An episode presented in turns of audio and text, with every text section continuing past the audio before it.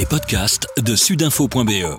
La Meuse, la Nouvelle Gazette, la province, Nord-Éclair et la capitale. C'est nouveau et c'est maintenant. Il est quasiment 7 heures ce mercredi matin et on ne connaît toujours pas le nom du nouveau président des États-Unis. On fait le point avec notre spécialiste Yannick Allais. Yannick, on pouvait s'y attendre, on ne connaîtra pas le nom du nouveau président des États-Unis dans les prochaines heures. Non, effectivement, euh, bah, le scrutin est très très serré, alors que les, euh, les sondages avaient annoncé euh, une, une, vague importante démocrate dans, dans plusieurs, euh, plusieurs États, laisser euh, planer le, le, suspense. On voit que, par exemple, la, la, Floride vient de tomber dans l'escarcelle de Donald Trump.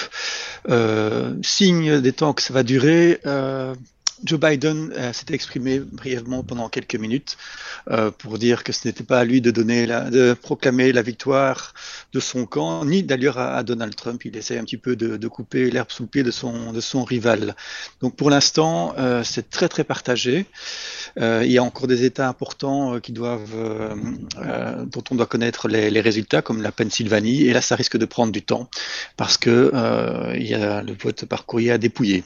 Et quand vous dites que ça devrait prendre du temps, euh, on parle d'heures, on parle de jours? Euh, C'est difficile à dire.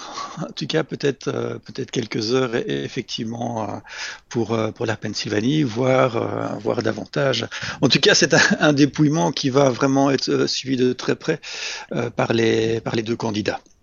Alors vous dites que ça reste très très serré, euh, pourtant on a l'impression, mais dites-moi si je me trompe, que plus les heures passent et plus on se dit que les sondages qui nous, qui nous annonçaient la victoire de Biden, eh bien se sont euh, encore trompés. Il semble que oui. En tout cas, euh, un coup dur pour euh, Joe Biden, c'est la Floride. Alors on avait euh, estimé qu'il y avait peut-être des chances de la remporter. On parlait notamment du fait que c'est un État où il y a de nombreux seniors. Or, la gestion du coronavirus par Donald Trump n'a pas été bonne. Euh, et donc, on escomptait à ce que ces seniors se rallient du côté euh, démocrate. Bon, ça ne s'est pas, ça ne s'est pas concrétisé. L'Ohio aussi est passé du côté de, de, Donald Trump. Donc, il y a plusieurs euh, États incertains, les swing states, comme on dit, euh, qui se sont ralliés à, Donald Trump. Donc, effectivement, de ce niveau-là, ça semble compliqué pour Joe Biden. En 2016, à cette heure-ci, on savait déjà très clairement que c'était Donald Trump qui avait gagné les élections. Il n'y avait absolument plus aucun doute à cette heure-ci. Euh, pourquoi une telle différence entre ces deux élections?